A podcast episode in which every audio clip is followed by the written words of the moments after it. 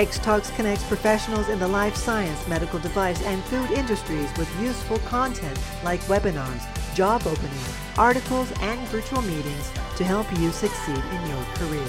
This food industry focused podcast brings together some of our editorial staff to share insights into the latest B2B industry news to help keep you up to date.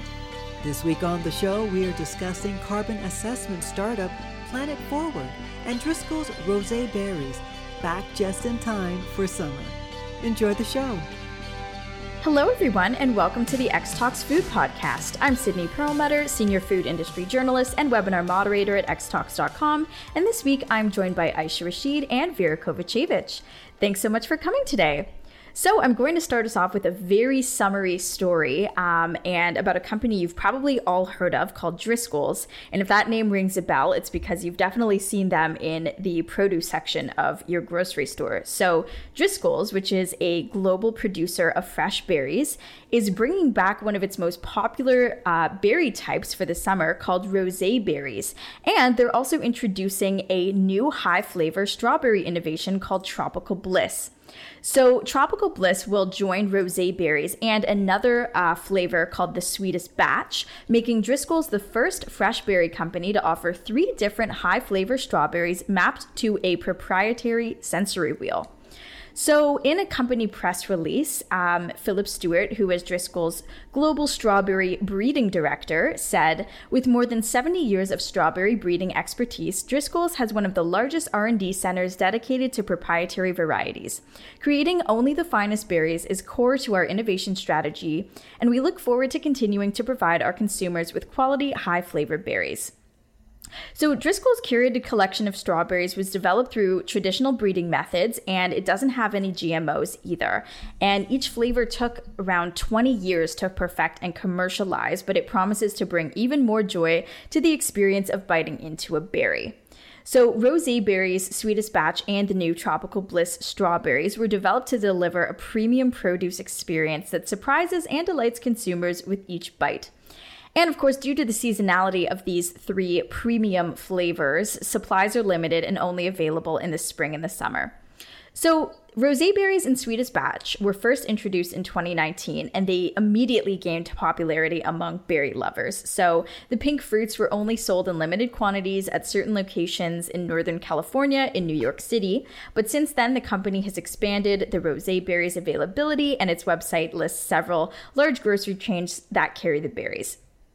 So, rosé berries, uh, they're bred for their unique color and aromatic flavor, feature peachy, bright flavor notes akin to consumers' favorite summer wine, rosé. And with Sweetest Batch, Driscoll's was the first produce company to market a complete berry patch premium flavor offering across strawberries, raspberries, blackberries, and blueberries. And I thought it would be kind of fun uh, to try them on the podcast. I was at my grocery store yesterday and I actually was able to find Sweetest Batch um, in raspberries. So I've washed a few um, and I think we'll give those a try. Um, nice. I'll fill you in a little bit more before I do that. Um, but I've got them all set and I'm excited to give them a try.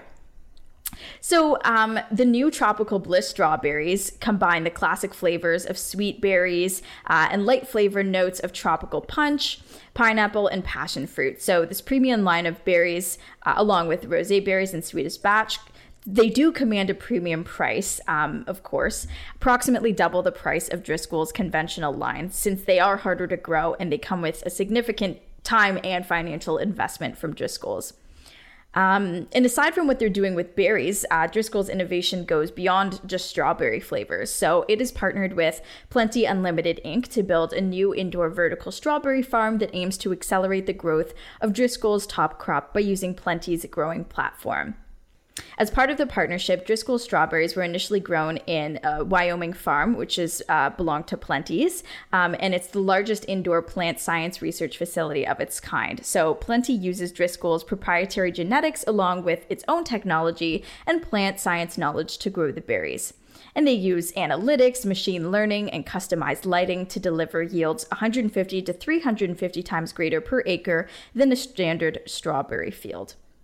So the two companies are going to be part of the budding vertical farming market, which is expected to witness a potential growth difference of 6.7 billion from 2021 to 2026 at a compound annual growth rate of 21.93%. So it's a very sprawling market, and I'm not surprised that Driscoll's is part of it. So now I think I'm going to try some of my uh, sweetest mm-hmm. batch raspberries. Um, they look like typical raspberries, um, and I have not tried them yet. So I'm going to select one of the juiciest ones. Oh, I wish we could share in on this. mm. Oh my goodness. They're quite sweet. Hmm. I do love raspberries, um, and I will. I think they actually are sweeter than typical raspberries. They give you sort of that like punch to your cheek uh, when you first bite into them. And I will also say, and this could have just been where I bought them from. Um, they weren't as expensive as I thought they were going to be. They were, I think, four you know, four forty nine for for mm. a hmm. small pint. Um, and I'm sure you guys have noticed that produce is very expensive these yeah. days, as are other groceries. Um, so it didn't seem too expensive, but I couldn't find the strawberries, unfortunately, only the raspberries. But these are very good. And I will just point out that Driscoll's, uh, you know, we have no affiliation with them. I just found these myself and I just wanted to give them a try, but they are fantastic. Um, so, yeah, what do you guys think about um, uh, Driscoll's sort of creating um, new strawberry and berry flavors and, and innovating a field that has kind of remained the same since since the beginning of time.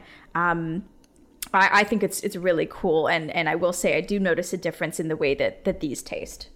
Wow. So um, yeah, I think what they're doing is really creative, and of course, there's lots of science and experimenting behind it to get to get not only the color but the taste of the berry. Um, I do know sometimes in the wild, you know, you will come across like a strawberry that's that's light in color, but it's still ripe. So maybe maybe that's where they got the um, idea from. But just wanted to ask you, like, what is their sensory wheel? Like, what is that? You know, where where they choose um, the high flavor strawberries mapped to their sensory wheel. So what I think that is, um, I'm just I'm just finding it on uh, on their press release, and I can I can read to you what it is. So what is a sensory wheel? Driscoll's Berry Patch Sensory Wheel are the first of their kind, designed to capture the full sensory spectrum of tasting a berry. The Driscoll Strawberry Sensory Wheel helps educate consumers on all of the possible sensations they can expect when taking a bite of a Driscoll strawberry, including the high flavor strawberry innovations of Sweetest Batch, Rosé Berries, and Tropical Bliss. There are dedicated sensory wheels for Driscoll strawberries, blueberries, blackberries, and raspberries. So, just taking a look at it, um, it it just looks like sort of a wheel with a bunch of different colors, and if you zoom in, um, it'll say like it, it, it goes into mouthfeel, texture, uh, taste, fruity, candied, floral, herbal, green, vegetal, spice. It's it's quite uh, it's quite detailed. So um, they sort of I don't know who would actually use this as a guide before eating a berry, as opposed to just taking a bite um, and deciding yeah. for yourself what it what it tastes like. But I think it, this is all sort of just part of their marketing uh, campaign, and I think they they want to give an idea, uh, consumers an idea of what to expect with these new strawberry flavors, since we're all so used to just eating the same old strawberry. So um, you know, if if if you didn't want to just give it a try uh, without knowing what it kind of tasted like first, I guess you could look at this and uh, and and know what to expect. Cool. Yeah, I think this is really cool, and um, you know, I'm not surprised that Driscoll and probably other makers as well are trying to, you know, offer very um, newer and different lines of uh, berry experiences, I guess, um, or different types of berries. And I was just reading that um, the global berry market is definitely um, on the rise, and they're expecting significant growth in the next, you know, couple of years. And so, I think um, personally, I've started eating a lot more berries and berries in the last couple of years as well. And you just always see them in in supermarkets, and so. Um, having innovations and you know greater offerings in in, that area um, is not surprising and it's exciting and it's uh, really cool that these companies are dedicating a lot of time and resources to try to you know up their uh, berry games. So this is really cool. I'd definitely like to try them. And also the fact that, you know, these are not GMO based. And I know we can get into a whole discussion about GMOs and things like that, but.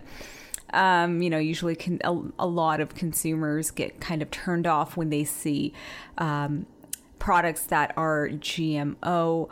Um, and this they say that you know they develop uh, through traditional breeding methods so it's um it's it's very cool and uh, just to you know get newer and different flavors so yeah i'd definitely like to try them too yeah, I, I, I, definitely agree. Um, I saw while I was shopping yesterday, not Driscoll's, but another uh, strawberry brand offering what looked mm. to be hmm. very similar to the rosé berries. They were those very like flush pink strawberries, um, mm. going for about nine dollars a, a pint there. Mm. So uh, quite quite on the pricey yep. side. But I think you know what I think Driscoll's is doing here is they're not trying to get you to replace your normal berries right. um, with these. I think they're just sort of a fun.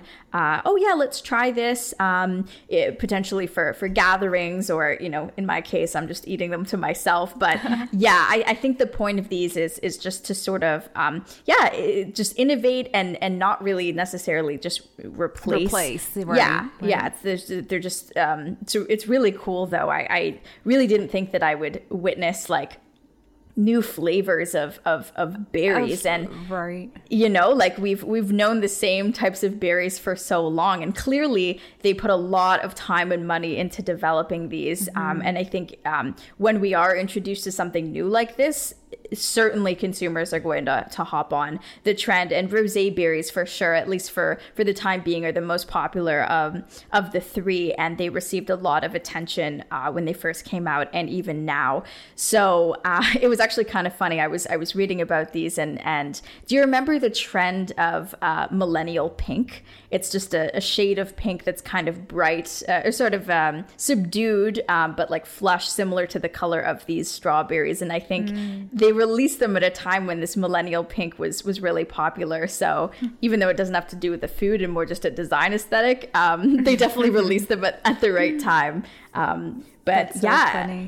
Yeah. If uh, if you guys do come across um, any varieties of uh, these strawberries, um, or raspberries for that matter, I definitely recommend at least the sweetest batch. Uh, they're they're really good and and definitely sweeter than uh, than a normal raspberry so cool and they really do stand out like you know you're looking at them the color wise you're just like wow like never seen a strawberry look like this right mm-hmm. and um I guess they're just I don't know much about strawberries, but like I guess like you know in apples and other fruits you get you know different types, but in strawberries, yeah, you, like you said, you're just used to seeing the one you know very red, ruby red, you know strawberry. Um, in terms of color and, and stuff. So this is uh, definitely a very cool innovation. All right, completely agreed with you on that one. Moving on to a different story. So, I came across a company the other day called Planet Forward, and it is a carbon assessment startup. And it recently secured an investment of $10 million in a Series A funding round. Now, this will bring the company's total funding to $15.2 million. And the investment is going to be used to continue developing technology so that the $1.5 trillion consumer products industry can more accurately measure and reduce their carbon footprint. So, what exactly is this company? So, Planet Forward was founded only a few years ago in 2019 by Zume Pizza co founder Julia Collins and it partners with consumer products companies to measure, reduce, and neutralize carbon emissions. The startup has granted carbon neutral certification to brands like Simple Truth, Healthy Hippo, Kiki Milk, and its own climate friendly cracker line, Moonshot Snacks. So, dozens of other food and beverage companies like Kashi, Just Salad, Numi Organic Tea, Toodaloo, and Sweet Loren's are using Planet Forward's platform to advance their climate goals.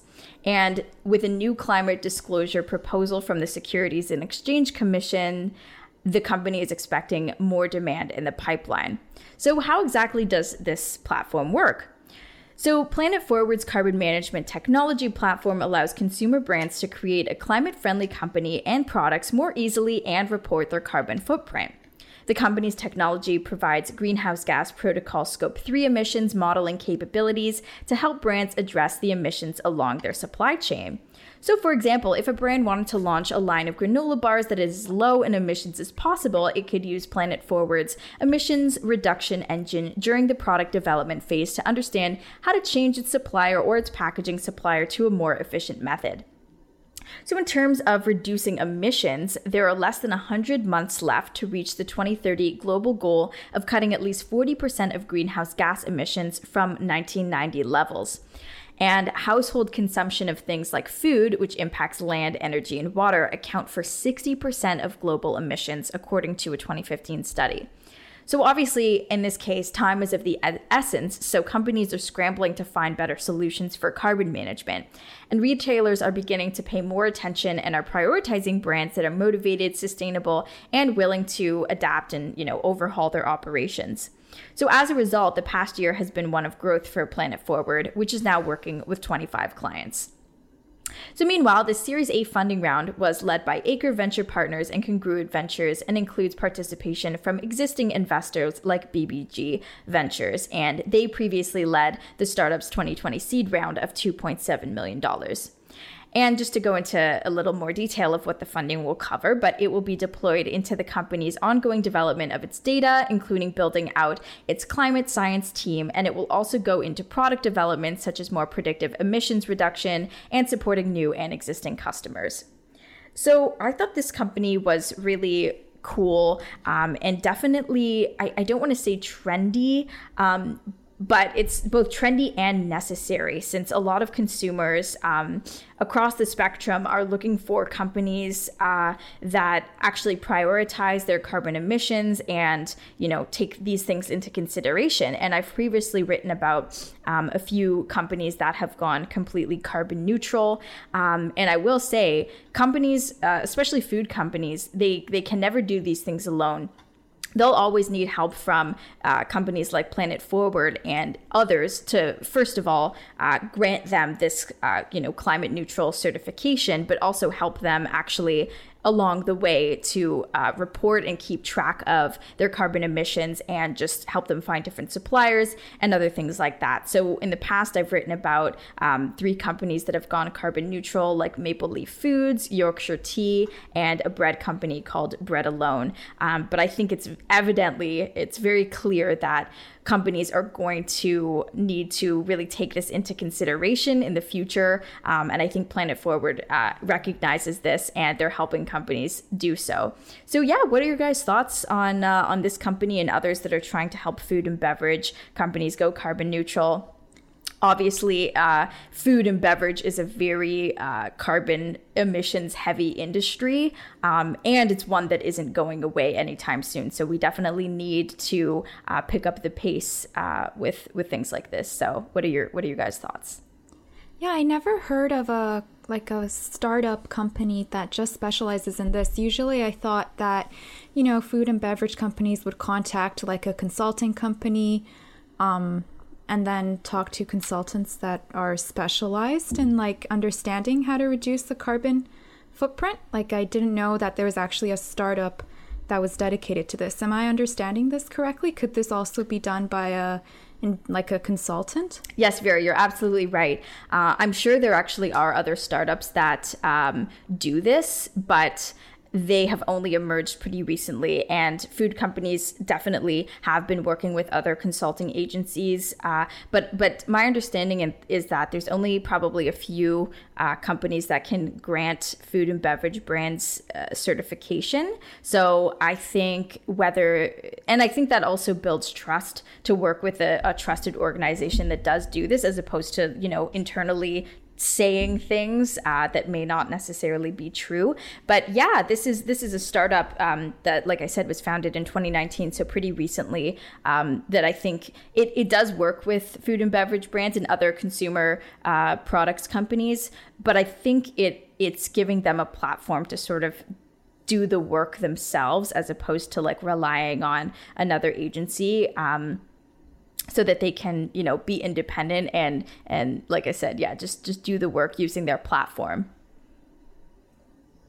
Yeah, I think um, it's great that you know you have these kinds of carbon consulting um, and assessment companies that are, um, you know, helping food industry companies to uh, to achieve you know those carbon emission goals and then provide certification. I think it really lends legitimacy to the whole carbon neutral or carbon or reducing carbon emission kind of um, goals of, of companies because it's yeah I mean I think sort of up until now it's kind of been I mean maybe from our perspective as consumers and people not you know directly in from the food industry it's kind of like a bit wishy-washy in terms of what does carbon neutral really mean and how are these companies achieving this? So you know it's cool that it's really great that you know you have these companies that are um, specializing in uh, you know really providing the tools and sort of the the, the means to reduce and uh, measure and neutralize carbon emissions